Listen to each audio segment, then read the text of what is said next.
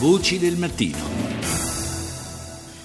Abbiamo parlato in precedenza di veleni che inquinano il, l'aria che respiriamo, ma eh, ci sono altri veleni che minacciano quotidianamente eh, le nostre esistenze. Ne parliamo con Alessandro Gianni, direttore delle campagne di Greenpeace Italia. Buongiorno. Buongiorno. Una notizia che nei giorni scorsi è passata, è scivolata via in Italia, eh, è passata quasi sotto silenzio, eh, all'estero ha avuto eh, ben altra eco. La Corte di giustizia europea ha condannato la Commissione europea per inazione sul fronte dei pesticidi, dei solventi e di altre sostanze nocive per la salute. In pratica eh, la condanna eh, riguarda il fatto che la Commissione europea eh, non abbia fatto a sufficienza, non sia intervenuta in maniera efficace per ridurre l'impatto di queste sostanze eh, gravemente nocive eh, per la salute eh, delle persone.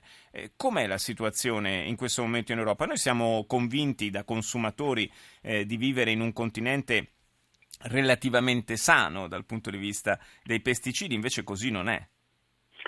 Beh, eh, diciamo sicuramente c'è di peggio, ma purtroppo quest'ultima vicenda, conclusasi con una decisione della Corte, dimostra che l'Unione Europea non sempre è dalla parte dei cittadini. È una storia mm, non molto edificante perché mm, diciamo, ci sono delle notizie riguardo ai problemi di queste sostanze, si chiamano interferenti endocrini in Italia, eh, già da tempo nella letteratura scientifica, quindi si è arrivati a una direttiva nel 2012.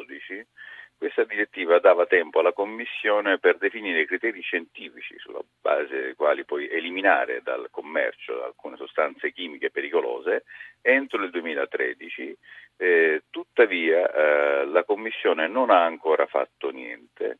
Eh, è stato per questo che eh, qualche tempo fa la Svezia ha portato la Commissione alla Corte di Giustizia eh, ottenendo appunto questa sentenza oggi. La Commissione aveva l'obbligo, dice la Corte, di intervenire e non lo ha fatto. Sul perché non lo ha fatto, purtroppo sono dei retroscena che sono emersi con un rapporto di Corporate eh, Europe Observatory, eh, un'associazione di giornalisti sostanzialmente che si occupa sì. di seguire le vicende comunitarie e, e che ha scoperto il perché l'Unione Europea ha perso tempo e non è una bella storia.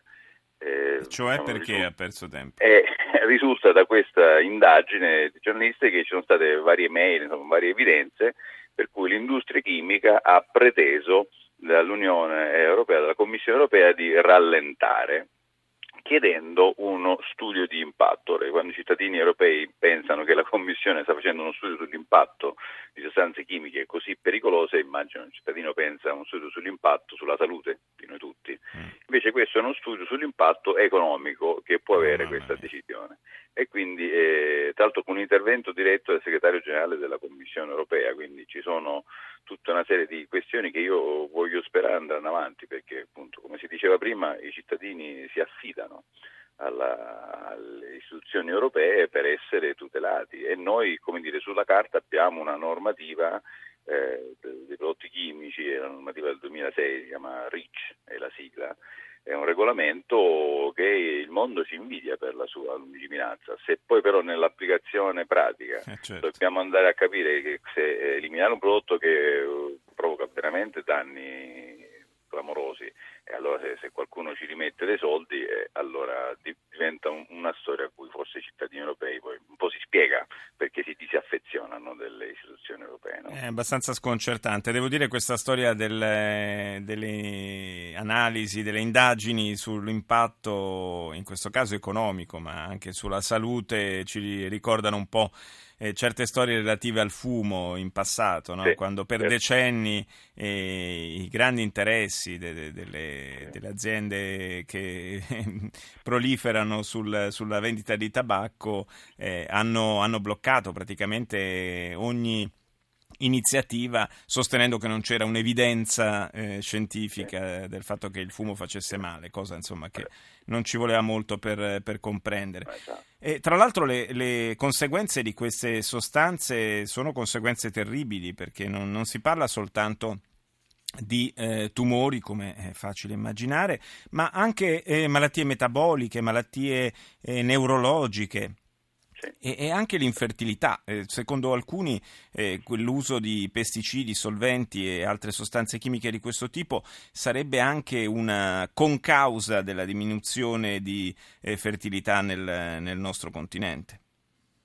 Sì, diciamo, questa è innanzitutto una classe molto eterogenea di composti. Gli interferenti endocrini hanno cioè, la caratteristica comune di essere sostanze o gruppi, miscele di sostanze, perché poi un problema è quello che noi siamo esposti non ogni volta a una sola sostanza, eh, certo. ma viviamo in un ambiente inquinato sono gruppi di sostanze che interferiscono eh, con l'attività degli ormoni che sono nel nostro corpo delle molecole che regolano. Mm? Sono come delle molecole che hanno la capacità di accendere o spegnere degli interruttori, quello è un ormone, viene prodotto da una ghiandola eh, in seguito a uno stimolo, tipo manca questo, mi produco l'ormone, l'ormone va lì e dice alla cellula apposita fai questo.